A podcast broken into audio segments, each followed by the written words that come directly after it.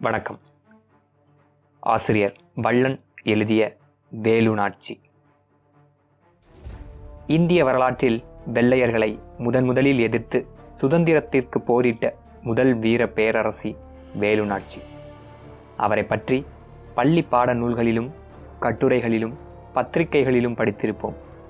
இந்த நாவல் முழுவதும் வேலுநாட்சியின் கண்ணோட்டத்தையே முதன்மையாக கொண்டு வரலாற்றை புனைவுகளுடன் எடுத்து பேசும்.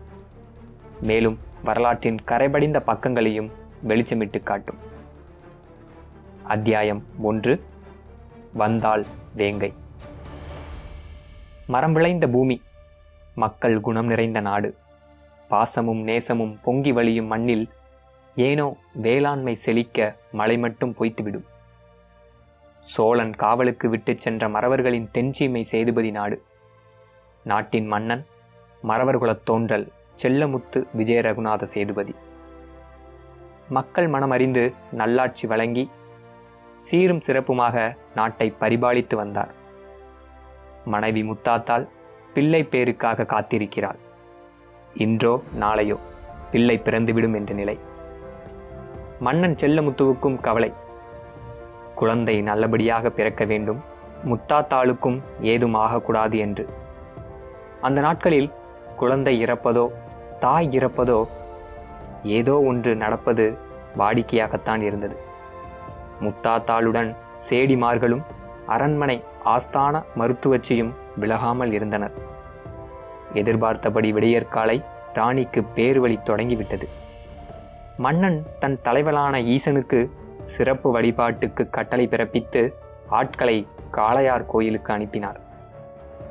முதல் குழந்தை ஆணாக இருந்தால் நன்றாக இருக்கும் என அனைவரும் எண்ணினர். மக்களும் ஆவலாக இருந்தனர். தங்களை ஆள குட்டி இளவரசன் வரப்போகிறான் என்று. காலையில் குயிலின் குக்கு கீத்துடன் வீல் வீல் என்று அழுது கொண்டே பிறந்தது பிள்ளை. ஆஸ்தான மருத்துவச்சி வெளியே மலர்ந்த முகத்துடன் வந்து தேவரே பெண் புலி பிறந்துள்ளது என்றாள். ஊரே உற்சாக கோலம் பூண்டு ஆரவாரமாக திருவிழா கொண்டாடியது.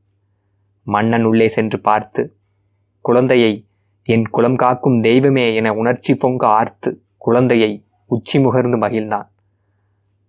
பிறந்தவள் மண்ணுக்கு ஏற்ற நிறம்தான். அந்த இளங்கருப்பழகி பார்ப்போரை எல்லாம் தன் வசப்படுத்தி விடுவாள். அந்த கண்களில் உள்ள கருவிழி சீத்தா பழத்தைப் போல கொஞ்சம் வெள்ளையில் பேரளவு கருப்பும் படர்ந்திருந்தது.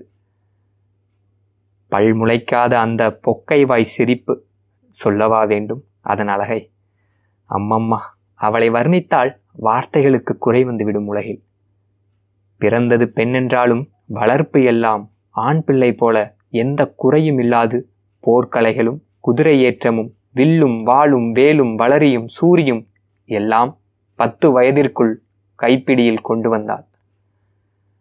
மஞ்சள் பூசி குளித்த முகத்தில் குங்குமம் தீட்டி அவள் வளர்ந்தாள். ஊரே கையெடுத்து கும்பிடும் ஒளி பொருந்திய முகம். பார்ப்பவர்களை வசீகரிக்கும் முகம். பார்வையிலே குளுமை. வதனத்திலே சந்திர பிம்பம்.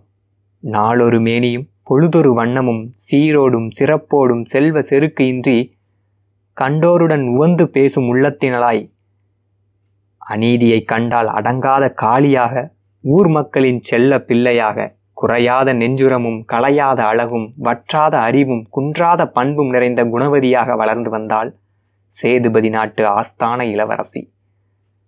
அவள்தான் பரங்கிப்படையை தும்சம் செய்து வெள்ளையனை வெட்டி வீழ்த்திய சுதந்திர போருக்கு முன்னோடியாக சுதந்திர வேரை ஊன்றிய தென்னாட்டு மறவர் குலத்தின் வீரமங்கை வேலுநாட்சி.